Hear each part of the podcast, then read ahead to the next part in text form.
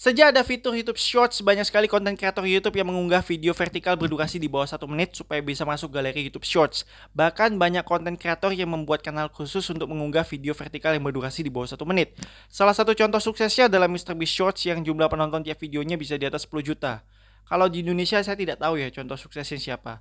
Biasanya video YouTube Shorts diambil dari potongan klip di YouTube atau platform lain seperti Twitch dan lain sebagainya yang durasinya panjang. Ada juga yang video aslinya durasinya sudah pendek seperti podcast pendek-pendek. Ada juga yang durasi videonya sudah pendek tapi diambil dari platform lain seperti TikTok atau snack video mungkin. Fitur ini berbeda dengan YouTube Stories di mana YouTube Stories ada masa penayangan yaitu 7 hari walaupun durasinya sama-sama pendek. Kalau YouTube Stories terinspirasi dari Instagram Story atau Snapchat, YouTube Shorts ini sepertinya terinspirasi dari kesuksesan TikTok atau mungkin snack video.